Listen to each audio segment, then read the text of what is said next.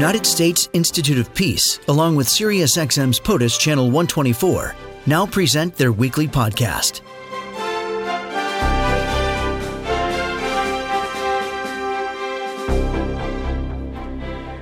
Immigration is certainly a big issue here in the United States, a very contentious issue. Uh, how many people to let in, what to do with them when they're here. Uh, it's also a contentious issue in Europe, and uh, many of the uh, many of the refugees who are going to Europe go through Libya, the, from North Africa and the Middle East. And Nancy Lindborg, the president of the U.S. Institute of Peace, was recently in Tripoli and uh, took a look at the migrant issue there. And uh, she joins us now. Nancy, good talking with you as always. Good morning, Kent. How are you? Okay, uh, so tell us about your, your trip to uh, to Libya uh, and what, what you found, and and uh, did anything particularly surprise you? Yes, well, I was in uh, both Tunisia and Libya uh, two weeks ago, and Libya, of course, is the epicenter for the migrants who are passing from Africa, the Middle East, and even South Asia into Europe and you know it's it's a it's an interesting mix of lawlessness and wealth. You still have remnants of the oil economy, but pervasive is a sense of insecurity. And what we're seeing is, you know, it is continuing to be this portal of misery where migrants are taking enormous risks in search of a better life and, and escaping poverty or violence. Um, and many of them taking a risk that still leads to death at sea before before reaching Europe. So even though the overall rates of migration into Europe have decreased, they will continue as long as smuggling in Libya remains such a big business. And the lack of governance and the lack of any kind of controls inside Libya um, just continue those smuggling routes, uh, enable those routes to continue. And I want to talk with you about that, the business aspect of this in just a moment. But but first, I wanted to, to uh, pass along this story that I had seen on the NBC website. An aid group has accused Libya's Coast Guard of abandoning a woman and a toddler to their deaths in the Mediterranean Sea after intercepting 160 Europe bound migrants. Uh, Proactiva Open Arms, a Spanish rescue group, said it found three people amid the drifting remains of a destroyed boat 80 nautical miles from the coast of Libya. It said one woman uh, was found alive, another dead, along with the body of a toddler. And the organization posted images and videos of the wreckage and the bodies on social media, accusing both a merchant ship sailing in international waters and Libya's Coast Guard of failing to help the three migrants. Uh, is is this uh, something that we're we're seeing more and more of? Well, we're we're we're seeing enough for it to be deeply concerning. It's both the treatment of migrants um, who need rescue. It's also um, we don't know exactly the condition of migrants who are being held in uh, detention centers in Libya. They're estimated five to seven thousand, and what it what it amounts to is an effort to outsource control of of the flow of migrants to Libya, where there is little capacity and little oversight. Um, so we aren't able uh, to really know what kind of standards are being followed as people are detained or people are rescued or not rescued.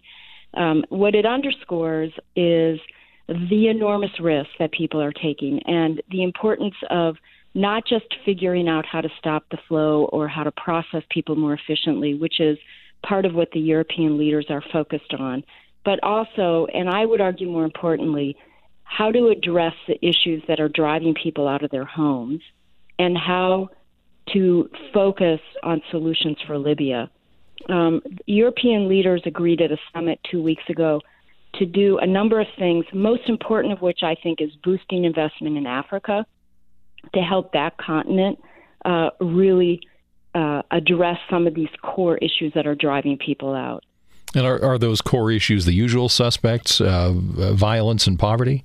Exactly. But at the heart is governance. And that's true in Libya, and that's true in the main sources of this outmigration, including places like uh, Niger and Chad, um, but also migrants from Bangladesh, from Afghanistan are coming through Libya. It's such a it's such a well-oiled smuggling machine that it's a magnet for people who are seeking a better life. Largely because there's not really much of a functioning government there, right?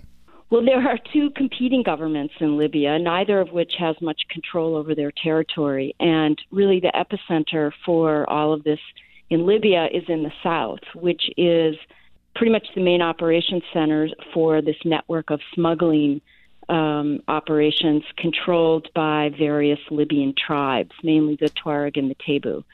And they have done this for, you know, decades, many decades. Um, it used to be nominally under control when Gaddafi was uh, uh, in power, but now it has um, become, uh, it, you know, a machine that pushes drugs and illicit goods of all sort, arms, and uh, most tragically, people. Um, and unless we address the governance and the security problems in the south of Libya, in particular, this machine will continue. And as you say, the uh, uh, there's a conflict economy that's arisen here, and, and this this trafficking has become very lucrative. Is is that why this is perpetuated? Absolutely, it's it's it's uh, relatively risk free for the smuggling networks, uh, very lucrative. It starts getting into um, also, you know, the oil that's available in Libya, and there is truly no government. When I was in Tripoli uh, you would see people with government uniforms uh, side by side with people with the T-shirts of different militias on um, throughout the city. Uh, when I arrived at the airport, a guy with a T-shirt of a militia took my passport, for example. So they're they're they're quasi government, and it's a, a, overall a sense of lack of control of any of the core functions.